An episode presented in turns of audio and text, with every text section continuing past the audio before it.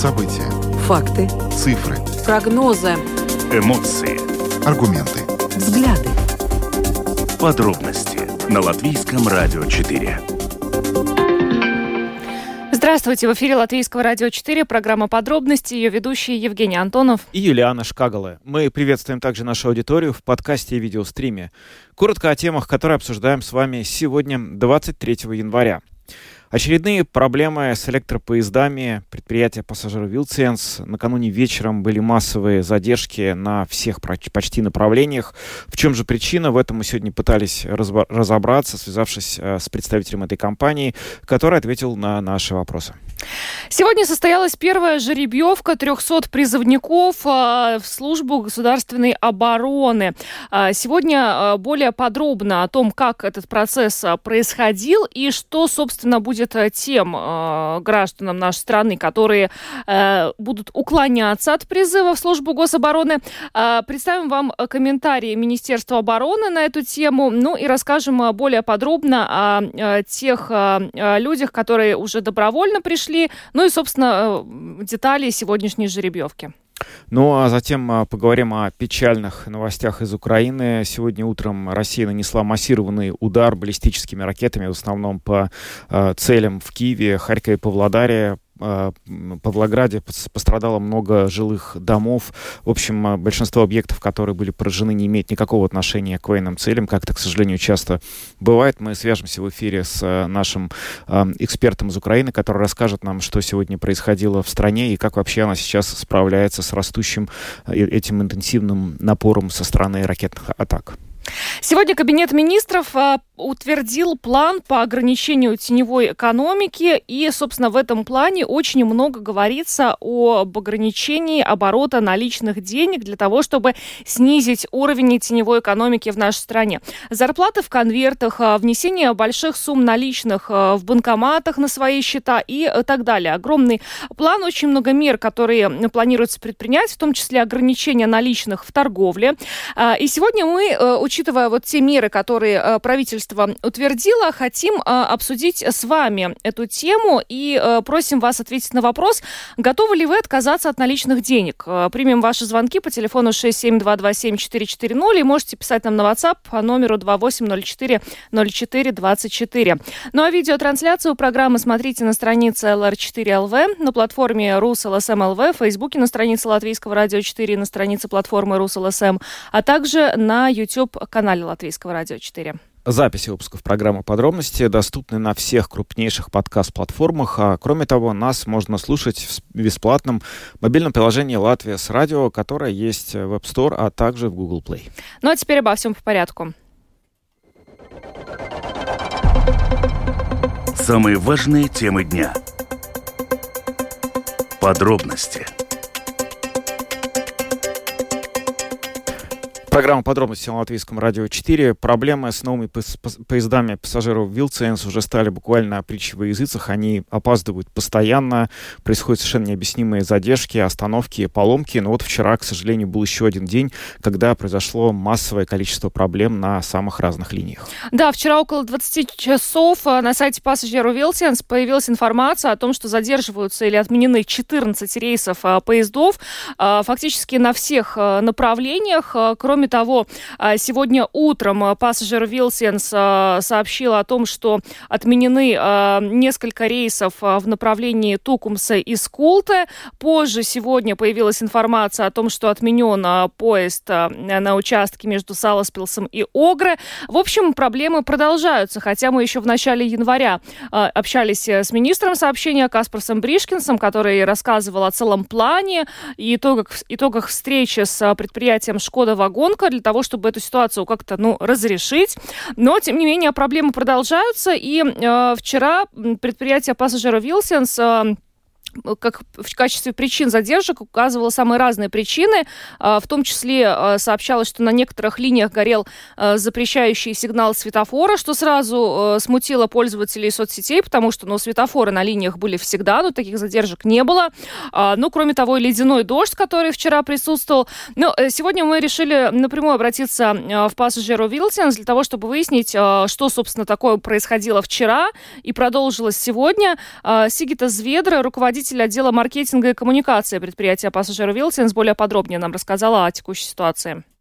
Vispirms es gribētu precizēt, ka šodien nav kavējumu, bet šodien vienkārši vakardienas no notikuma ietekmē ir daži atcelti reisi. Bet arī šiem reisiem ir tā, ka, piemēram, ja ir atcelts reis uh, no Skultes uz Rīgu, tad savukārt uh, plānotais reis no Saugrustiem uz Rīgu ir pa pagarināts tā, ka tas izbrauc no Skultes, nodo, nodrošinot cilvēkiem alternatīvu. Tā kā šodien vilcienu kavējumu nav. Vakardien, diemžēl, bija situācija, kad radās vilcienu kavējumi būtībā diezgan lielā mērā laikapstākļu ietekmē, jo bija šis sasaltošais ledus un stiprais vējs, vējš, kas um, radīja apladojumu gan Škoda vagonu elektrovilcienu strāvis noņēmējiem, gan uh, uh, infrastruktūras strāvas kontaktīklam, un šo iemeslu dēļ vilcienu kustība aizkrauklas dzelzceļa līnijām bija traucēta. Savukārt šī uh, kustības traucējums vienā līnijā, proti aizkrauklas līnijā, ietekmēja arī kopējo vilcienu kustību, jo virkni reisus ir savienot ar citiem reisiem citās dzelzceļa līnijās. Mm -hmm. Aiz, aizkavēšanās savukārt rada nepieciešamību uzgaidīt pretim braucošos vilcienus viensliežu posmos, jo īpaši, piemēram, tas ir Jelgavas dzelzceļa līnijā, kur notiek aktīvi remonta darbi, kā arī gaidīt atļaujošā signāla iedegšanos dzelzceļa luksuforos. Jo līdzīgi kā tas ir braucot ar auto, arī dzelzceļā ir tā, ka ja luksuforā degs sarkanais signāls, tad turpināt kustību ir aizliegts. Я правильно понимаю вот по поводу этих светофоров, что из-за того, что весь график сбился вчера, поэтому приходилось дольше стоять на этих светофорах? Jā, tieši tā jūs pareizi saprotat. Tātad, ja vilcieni būtu braukuši atbilstoši plānotajam grafikam, kas ir saskaņots ar infrastruktūras uzturētāju, tad, protams, tā būtu tā, ka būtu šī kustība tāda ātrāka, proti degtu šie atļaujošie signāli pārsvarā, bet savukārt tā kā šīs aizkavējumi, šo aizkavējumu dēļ ik pa laikam tomēr gadījās, ka jo dega šis aizliedzošais сигнал. А вот этот ледяной дождь, который вчера ну, создавал проблемы, он такие же проблемы создавал для старых поездов в предыдущие годы или нет? Um, šāds šis aplidojums uh, rada, rada problēmas būtībā ne tikai vilcieniem, bet arī pārmijām, bet uh, tika izteikti, kā tas vakardien notika uh, ar jauniem elektrovilcieniem, tika izteikti gan ne. А еще вопрос, связанный с э, непосредственно самими пассажирами. Мы помним, что в начале января на встрече э, министра сообщения Каспара Бришкинса с представителями э, пассажиров Вилсенс и автотранспортной дирекции был представлен целый план действий на такие ситуации, и в частности там был один срок указан у министра, 8 января, это тот срок, до которого а, должно быть принято какое-то решение, что делать с пассажирами, которые условно застряли в этих поездах. То есть это а, какие-то автобусы, которые за ними подъедут, или такси. А, вчера ничего подобного, насколько мы знаем, не было. То есть не, не, не подъезжали эти автобусы для того, чтобы забрать этих пассажиров. Почему? Uh, jāņem vērā, ka šajā pārunājot arī šo plānu, primārais uzsvers ir tāds, ka dzelzceļa, dzelzceļa problēmas ir jārisina dzelzceļā, un attiecīgi vakardienas situācija bija tāda, ka šajiem uh, vilcieniem, kuri attiecīgi aizkrauklas līnijā nevarēja paši turpināt ceļu un nogādāt pasažierus galamērķi, uh, pasažieri pār, tika pārsēdināti vilcienos, kas brauca jau aiz šiem vilcieniem, lai tad attiecīgi ar šiem vilcieniem sasniegtu galamērķi. Tas nozīmē, ka uh, tas notika ātrāk nekā būtu iespējams uh, piesūtīt autobusus. Mm. Būtībā, būtībā vienmēr ir jāizvērtē šis uh, arī laika faktors. Ja nākamais reis, kas ir spējīgs uzņemt pasažierus, atbrauc ātrāk nekā uh, спея отbraukt автобус, tad tiek risināts ar vilcieniem. Министр сообщал, что э, приедет э, команда «Шкода Вагонка» в более э, таком расширенном составе, которая будет на месте решать здесь э, все проблемы. Э, сейчас эта команда есть, она действительно решает э, все возникшие проблемы? Ir pastiprināta Škoda Vagonka darbinieku klātbūtne Rīgā. Attiecīgi dažos reisos ja, jaunajos elektrovilcienos arī šie inženieri brauc līdzi un arī ļoti aktīvi iesaistās uh, atbalsts telefoniski. Tajā gadījumā, ja ir nepieciešams, viņus var sazvanīt un viņi dod norādījumus, kā uh, risināt ситуацию. А эти, получается, инженеры, они прямо во всех поездах э, присутствуют или как-то? Visos gluži nē, tajos vilcienos, kas pēc defektu novēršanas tiek atgriezti līnijās. Сигита Зведра, руководитель отдела маркетинга и коммуникации предприятия пассажира Вилсенс, рассказала о вчерашней ситуации. Ну, в общем, а, то, что происходит сегодня, это а, отмененные а, рейсы, несколько отмененных рейсов, это все последствия того, что происходило вчера, как отмечают в пассажиру Вилсенс. Что касается вчерашней ситуации, то там действительно повлияли, по их словам, погодные условия, ледяной дождь, обледенели контактные линии и непосредственно контактные линии линии над э, рельсами и те контактные линии, которые, э, собственно, у самих э, электропоездов. Э, и э, в результате вот э, возникли технические проблемы с новыми электропоездами. Э, кроме того, э, все э, вот эти вот маршруты, они связаны между собой, поэтому э, бывали просто ситуации, когда из-за одного отмененного рейса, ну, страдают остальные, и все это по цепочке вот вызвало такой коллапс на железной дороге. Э, кроме того, Э, по поводу, э, вот ответ на вопрос, э, были ли такие проблемы раньше из-за обледенения со старыми электропоездами. На это Сигита Зведр сказала, что э, контактные линии э, тоже бывали ситуации, когда они обледенели, но таких э, выраженных проблем, как вчера, раньше не э, наблюдалось. Что касается эвакуации пассажиров, то здесь, э, по словам представителя пассажира Вилсенс, оценивалась ситуация, кто быстрее, собственно, за этими пассажирами приедет. Автобус или следующий электропоезд, который способен забрать этих пассажиров. Фактор времени учитывается, и если следующий электропоезд приходит быстро, быстро, и он способен забрать этих пассажиров, то в таком случае, э, по ее словам, нет необходимости э, пригонять этот автобус. Э, по поводу команды «Шкода Вагонки», да, она здесь есть в расширенном составе. Кроме того, на некоторых электропоездах прям вместе с пассажирами ездят инженеры «Шкода Вагонка», не на всех, но на некоторых. Остальные же быстро способны оказать консультации по телефону в случае каких-то технических проблем.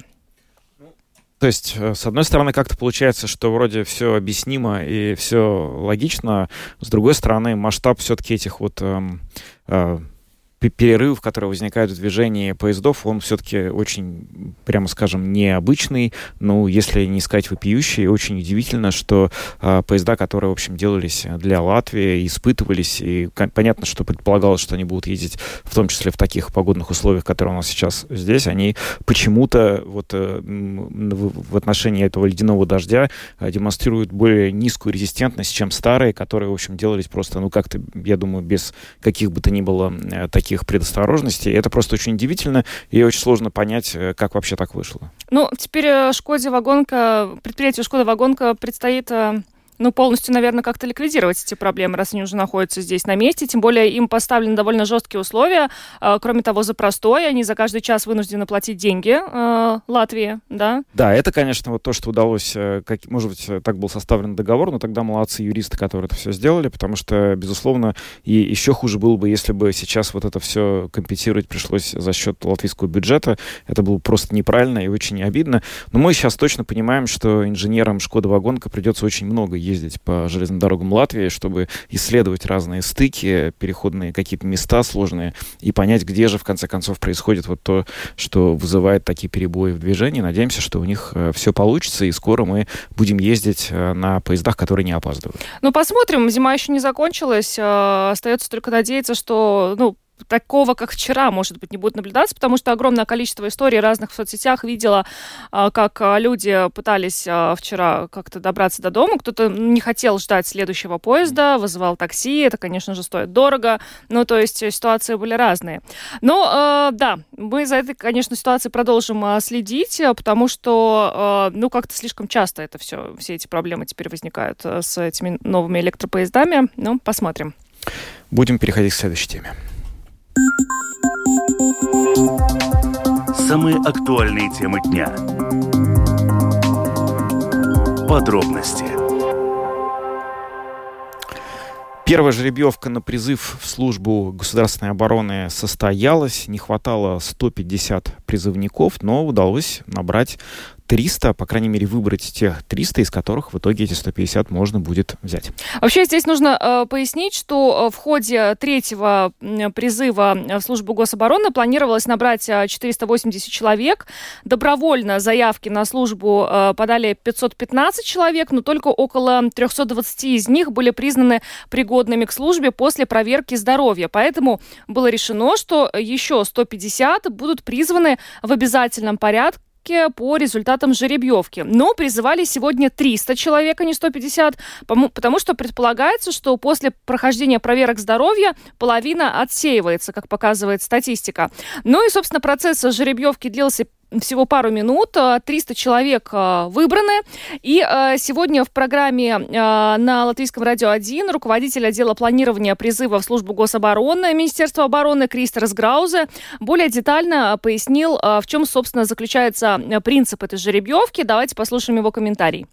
Uz atlasi izvirzījuši aptuveni 3500 vīriešus. В отборе участвуют примерно 3500 молодых людей в возрасте от 18 до 19 лет. Службе для третьего призыва дополнительно нужно 150 военных. Сегодня выберем 300. Это значит, что еще 150 будут в резерве, так как не все будут годны по состоянию здоровья. Каждому из претендентов через компьютерную программу принципом случайного числа будет присвоен порядковый номер от 1 до 300. Коротко расскажу о присвоенных порядковых номерах. Мы получили списки от Управления по делам гражданства и миграции. Проверили личности на судимость. Проверили, живут ли эти молодые люди за границей. И вот этот список был перемешан. Фамилии не повторялись. Тем, кого выбрал случай, мы отправим повестки на проверку здоровья. Сделаем это в течение ближайшей недели. Наш главный приоритет – отправить повестку по электронной почте. Мы призываем людей создать свой email.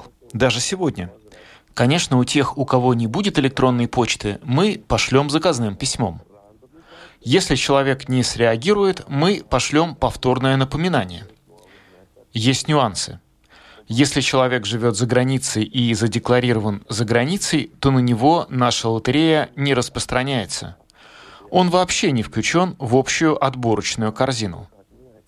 Мы наших граждан из-за границы пока планируем призвать только с 2027 года. В свою очередь, если человек живет и работает за рубежом, но задекларирован в Латвии, то он попал в отборочную корзину – и это не оправдание не реагировать. Если он не среагирует на повторное письмо с повесткой, то дальше мы можем смотреть в сторону административной ответственности. Будет очень позитивная ситуация, если из 300 молодых людей удастся отобрать не 150, а 200. Если эти 200 пройдут проверку здоровья, то останется 50 человек для условно следующего призыва. Они попадут в корзину, где снова будут участвовать в жеребьевке kur atkal viņi var tikt atlasīti, vai netikt atlasīti.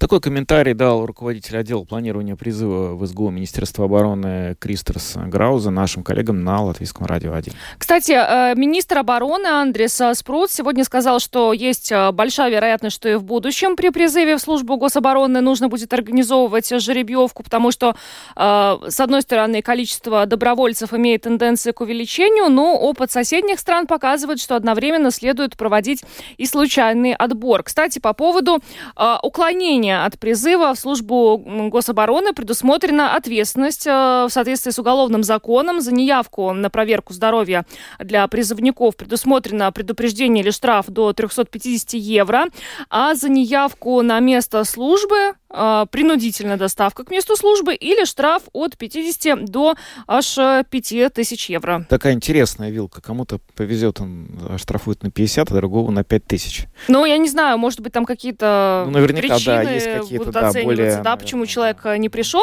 Хотя, мне кажется, вот э, в возрасте 18-19 лет, э, ну, это не такая уж большая проблема прийти в службу государственной обороны, пойти на службу, если ты даже, ну, может быть, не планировал какое-то время назад туда идти, потому что 18-19 лет ты только закончил школу. А, в принципе, почему бы и не послужить полгода на благо страны, тем более за это платят деньги. Ну, да, это, я думаю, что это могла бы быть, наверное, проблема только для тех людей, которые в этом возрасте уже четко понимают вот свой путь, куда они хотят идти. То есть они, например, уже как-то, ну вот, учатся, не знаю, на какую-то, на программистов, на какую-то другую специальность, которая... У нас 18-19 обычно заканчивают школу только. Но я предполагаю, что есть такие, которые уже вот в этом возрасте не только закончили, но уже и что-то другое нам поступили куда-то. Ну, какие-то как гении, Ну, ну, не обязательно гении, ну да, в целом, наверное, 18-19 это тот возраст, когда, если у тебя еще не очень понятно, чем заниматься, в общем, 6 или сколько там месяцев, 6 месяцев это длится? Да. Э, это, в общем, наверное, не смертельный срок, да и, конечно, это не советская армия, здесь все совсем по-другому, э, вот, и, в общем, наверное, в общем, э, те страхи, которые были, когда вводили службу гособороны, обороны, и было довольно много сомнений, они сейчас выглядят, ну, что ли, немножко преувеличенными. Есть такое ощущение, ну вот в Литве сейчас много говорят, у них тоже призыв, у них тоже набирают молодых людей. А в Финляндии это, в общем, происходит в большом количестве стран, соседних с нами стран, поэтому, наверное, ничего такого прямо недопустимого в этом нет. Ну, я помню, э, не так давно наш коллега Людмила Пилип побывала на полигоне в Адаже mm-hmm. и рассказывала, делала материал по поводу того, как там все прекрасно обустроено, и особенно э, впечатлил, впечатлил ее рассказ о том, как она там обедала, в общем-то, так что ничего страшного в этом нет. Ну да. Ну что ж, будем двигаться к нашей следующей теме. Латвийское радио 4. Подробности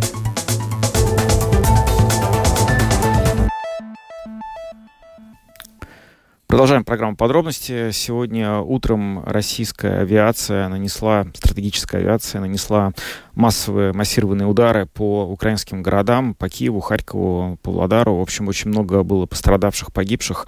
А, к сожалению, подобные атаки, они происходят в последнее время регулярно, и их связывают с тем, что Россия пытается перехватить инициативу на поле боя, воспользоваться ситуацией, когда Украина оказалась а, в таком в состоянии выжидания из-за того, что помощь западных союзников по разным причинам задерживается, и, в общем, пытается Россия как-то надавить на Украину и добиться каких-то целей, которые она только одна считает для себя правильными и ценными.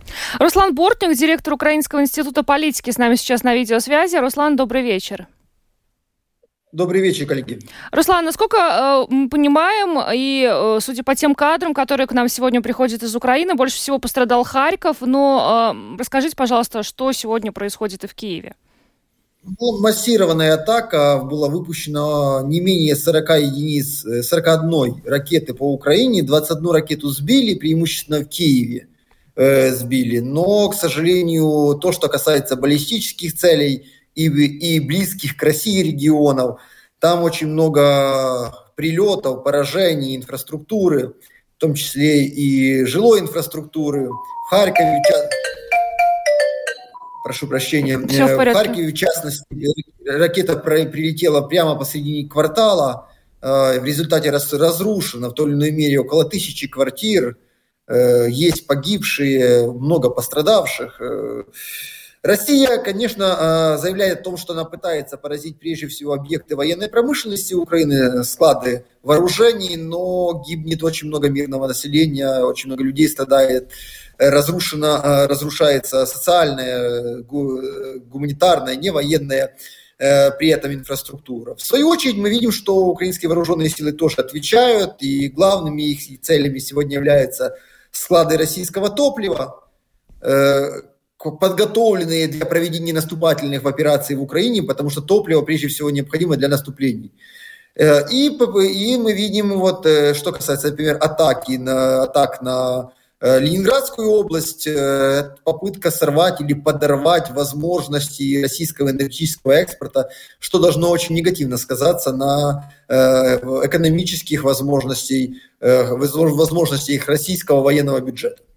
Угу. А, Какая сейчас вообще ситуация, вот обстановка в Киеве? Потому что мы видим, что новости об этих обстрелах, к сожалению, происходят, ну, приходят нам чуть ли не ежедневно, и мы все чаще и чаще узнаем о том, что они очень массированные. Насколько вообще, как люди ощущают себя в продолжении вот этой вот, э, этих обстрелов, которые происходят так часто в последнее время?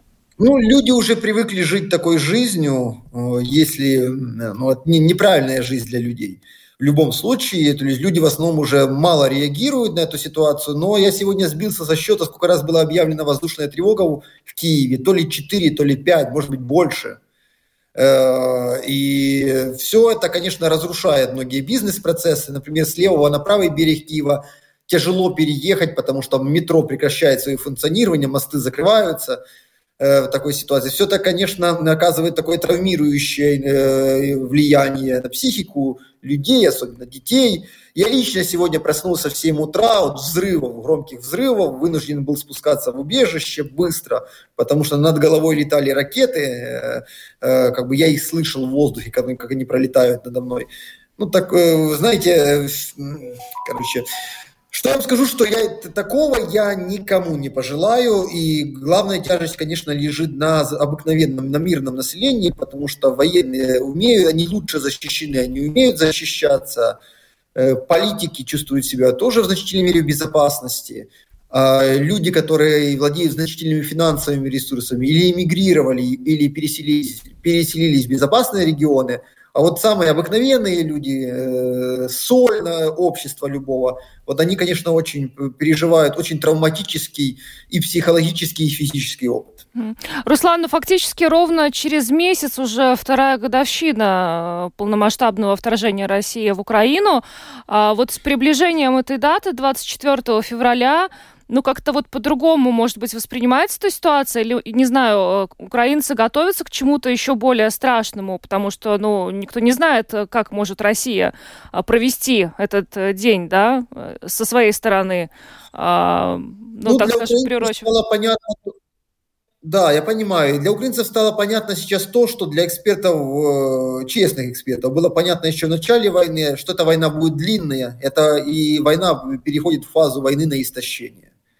Э, когда линия фронта, если меняется, то незначительно, и даже э, значительные изменения линии фронта, они не ведут к какому-то перелому финальному в войне, не ведут, не приближают ее завершения, а, а это длительная война на истощение, где э, стойкость общества, способности экономики и промышленности будут определять ее результат. Конечно, есть риск того, что Россия может в эти дни нанести какие-то э, новые массированные удары. Хотя, вы знаете, как показывает практика и наш анализ, то Россия очень редко э, привязывается к каким-то знаковым датам нанесения своих ударов или наступлений. Это связано прежде всего с тем, наверное, что вот эти знаковые даты э, внимания, э, внимание вооруженных сил Украины, э, и напряжение в обществе увеличивается, что снижает, конечно, эффективность таких атак. В основном Россия пытается атаковать неожиданно, выбирать неожиданные и время суток, недели, погодные условия неожиданные, для того, для того, чтобы застать систему ПВО и общество врасплох.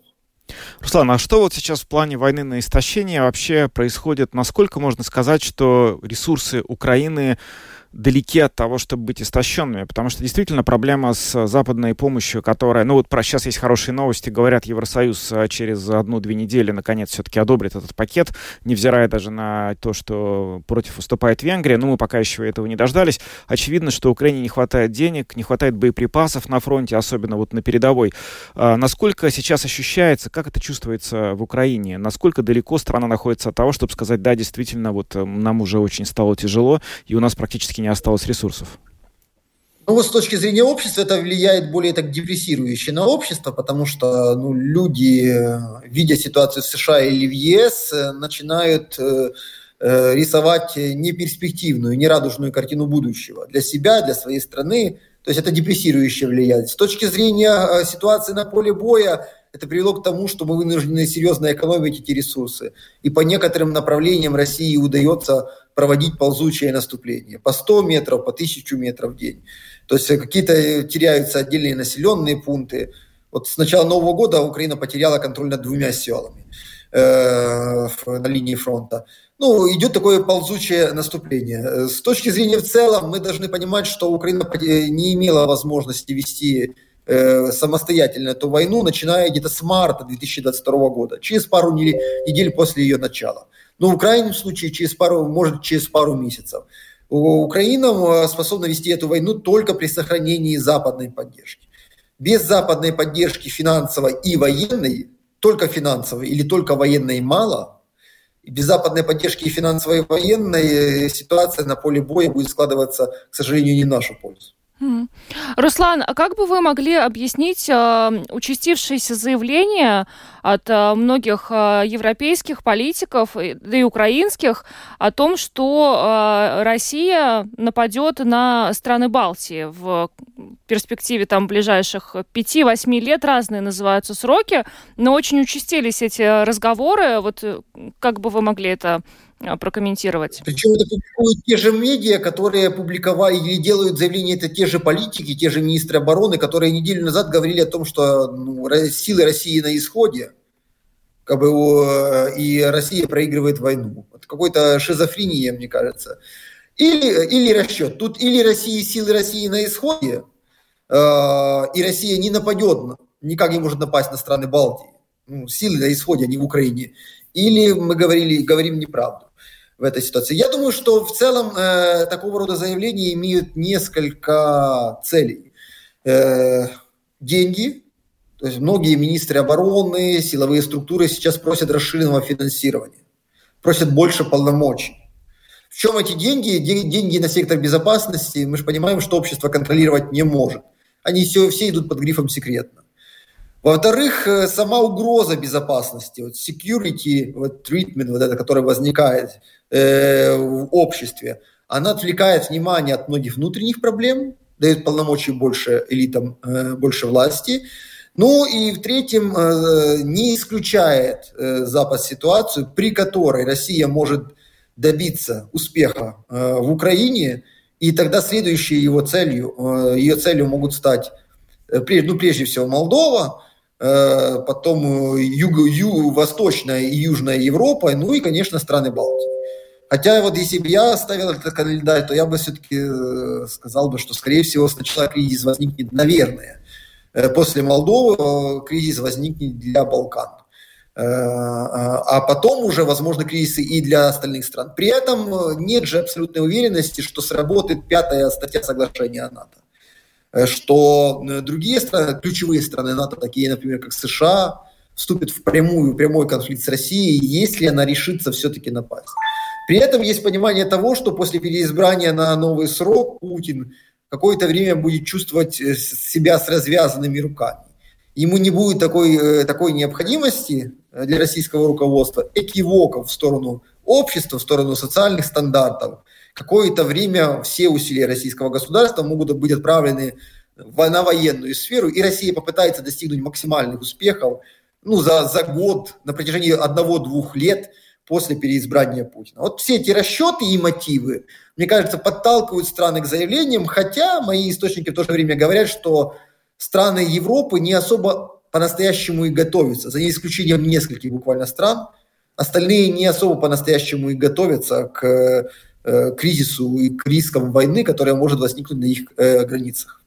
Ну вот сейчас еще очень много говорят и пишут в западной прессе о ситуации с мобилизацией в Украине, потому что очень такие, скажем, разно- разнородные сигналы происходят, э, поступают от разных э, СМИ украинских и от представителей власти.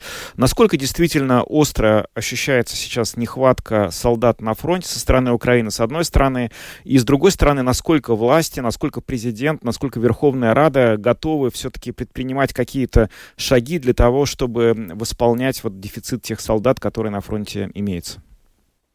Мобилизация в Украине будет продолжаться и усиливаться, потому что это единственный ресурс, которым полноценно сегодня владеет Украина, хотя он уже в ограниченном количестве.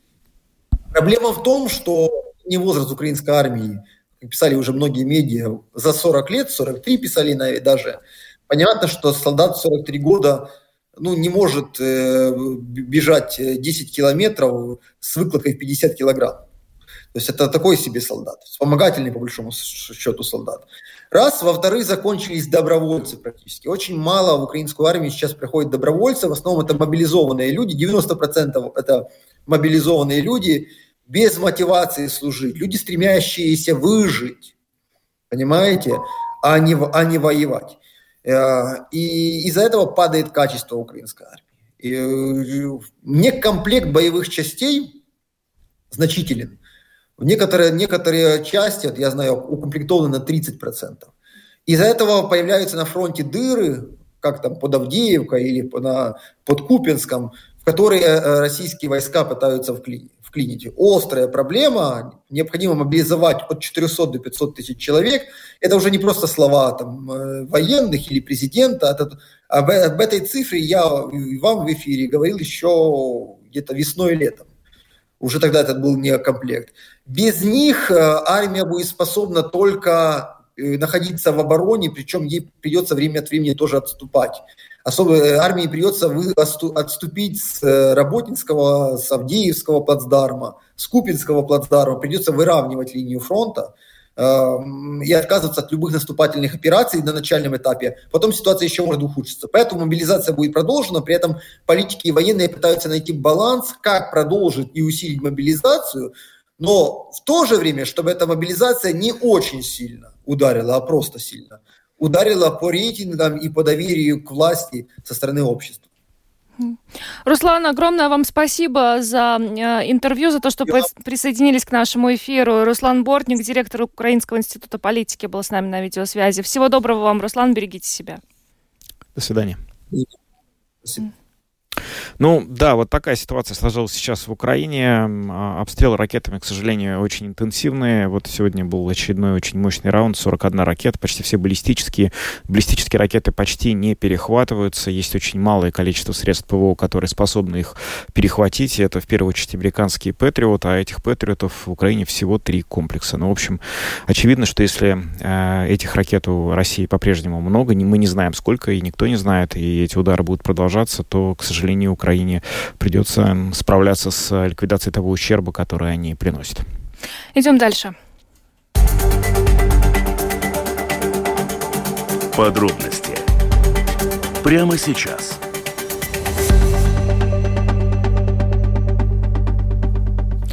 Сегодня Кабинет министров утвердил план по ограничению теневой экономики. Это план на период э, с 2024 по 2027 год. Стоит отметить, что сегодня также обсуждались а, а, итоги плана, который был принят на период с 2021 по 2022 год. И сообщается, что большая часть или 70% мероприятий из того плана выполнены, а то, что не выполнено, э, перейдет вот в следующий план, значит, который был утвержден как раз сегодня. И очень много там говорится о том, как э, нам ограничить использование наличных денег. В частности, будет разработано регулирование, которое обяжет банки раз в квартал информировать службу госдоходов о том, сколько наличных денег было снято или, напротив, положено клиентами на счета через банкоматы. А, кроме того, планируется снизить количество наличных расчетов э, в торговле.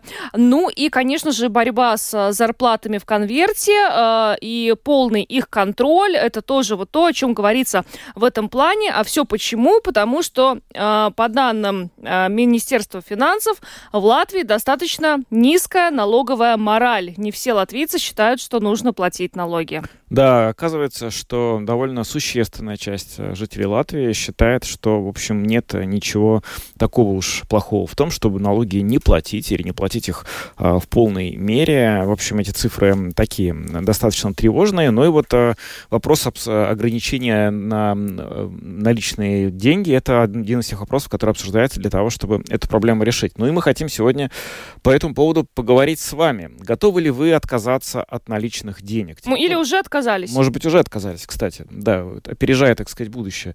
А, телефон прямого эфира 67227-440. Это для звонков. И пишите нам на WhatsApp 28040424. Вот я хочу сказать, что я, э, как мне кажется, отказалась от наличных э, уже давно, но они каким-то чудесным образом все равно появляются в кошельке. Вот эта mm. мелочь, она, я не понимаю, откуда. Это, это, видимо, компенсация за твою высокую налоговую мораль. Так, mm-hmm. здравствуйте. Говорите, здравствуйте. Пожалуйста. Да, здравствуйте. Я категорически против ограничения использования наличных денег. Угу. И категорически против связываться с банками. Угу. Спасибо. Спасибо. Угу. Ну что ж. Да, но это у нас э, э, тоже бывает. Э, бывают люди, которые э, по каким-то ну, причинам не доверяют банкам. Хотя угу. да, это, ну, это вопрос банка или трехлитровая банка. Ну, да? я думаю, это что да, это такая вот историческая память, когда угу. тебя несколько раз обманывали, и ты теперь уже боишься, дуешь на воду. Здравствуйте. Здравствуйте. Да, слушаем вас. Я вот, э, да, вот э, хотел напомнить, мы же тут жили при кризисах, вот, угу. когда банкоматы не работали. Угу. И что тогда? В магазин с наличными можно, но если наличных не будет, а как тогда? Угу. Или ограничено, или все вот снять невозможно. Вот в Украине тоже начались военные действия, банкоматы не работали. Людям надо ехать. И что, у кого наличные были, вот все в выигрыше оказались.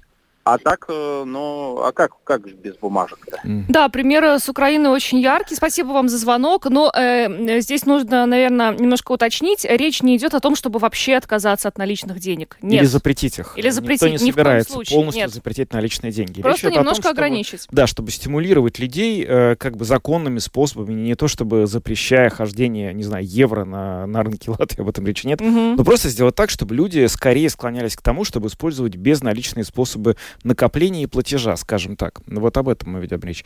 Здравствуйте. Ага, так, ну звонок э, немедленно исчез. А, добрый день. Добрый вечер. Э, вы же помните был закон, что там до 10 тысяч можно было не декларировать? И, естественно, люди под подушкой где-то их держат. Mm-hmm. Особенно это люди пенсионного возраста. Ну, они так гробовые называют эти деньги. Куда так. они их денут? Скажите, пожалуйста. Ну, там оставят, наверное. Спасибо да. за звонок. Ну, в общем, э, да, еще раз, мы не говорим о запрете наличных денег. Еще раз хочется подчеркнуть, и правительство тоже об этом не говорит. Наличные деньги останутся. Латвия находится в зоне евро. В зоне евро евро не запрещают, у нас тоже не запретят. Но просто хотят сделать так, чтобы люди активнее использовали безналичные платежи, а не наличные платежи. Об этом мы говорим. Добрый вечер.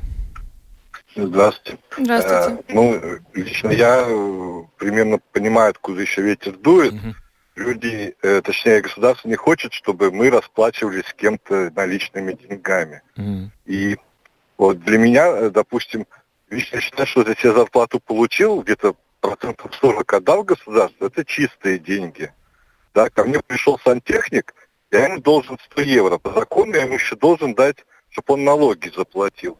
Я считаю это двойным налогообложением, ну, по справедливости. Mm. А почему двойным? Добраться. Ну как, я заплатил со своей, с этих денег налоги же.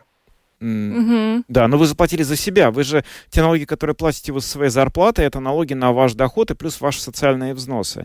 А почему тогда получается, да. что сантехнику э, это двойные налоги? Ему-то же пока никто не заплатил его налоги и его социальные взносы.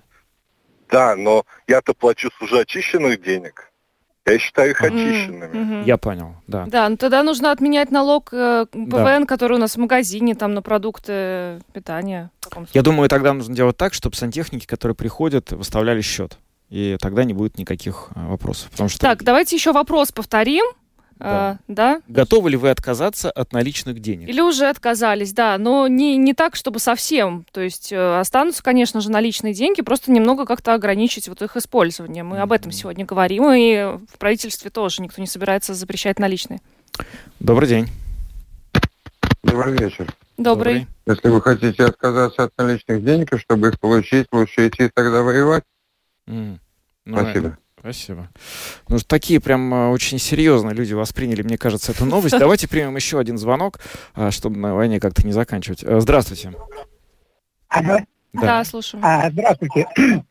Э, а вы вообще понимаете, э, помните, что такое деньги? Деньги – это эквивалент всеобщей ценности. Это договор между людьми. Угу.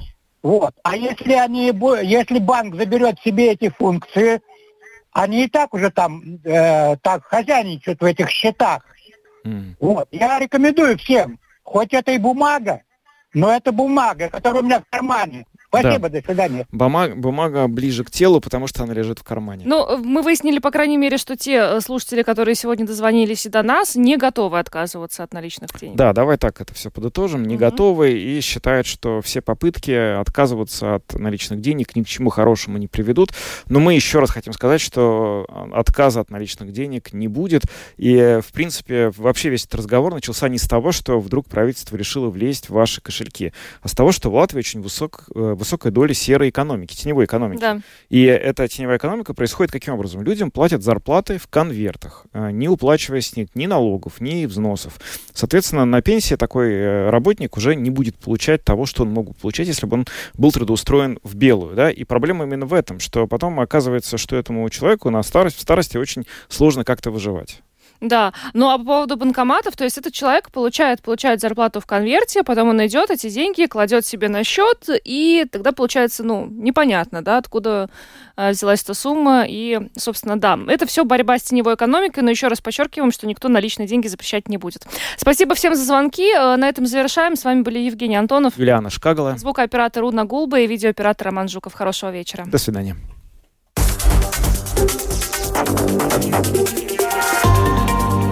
Латвийское радио 4. Подробности по будням.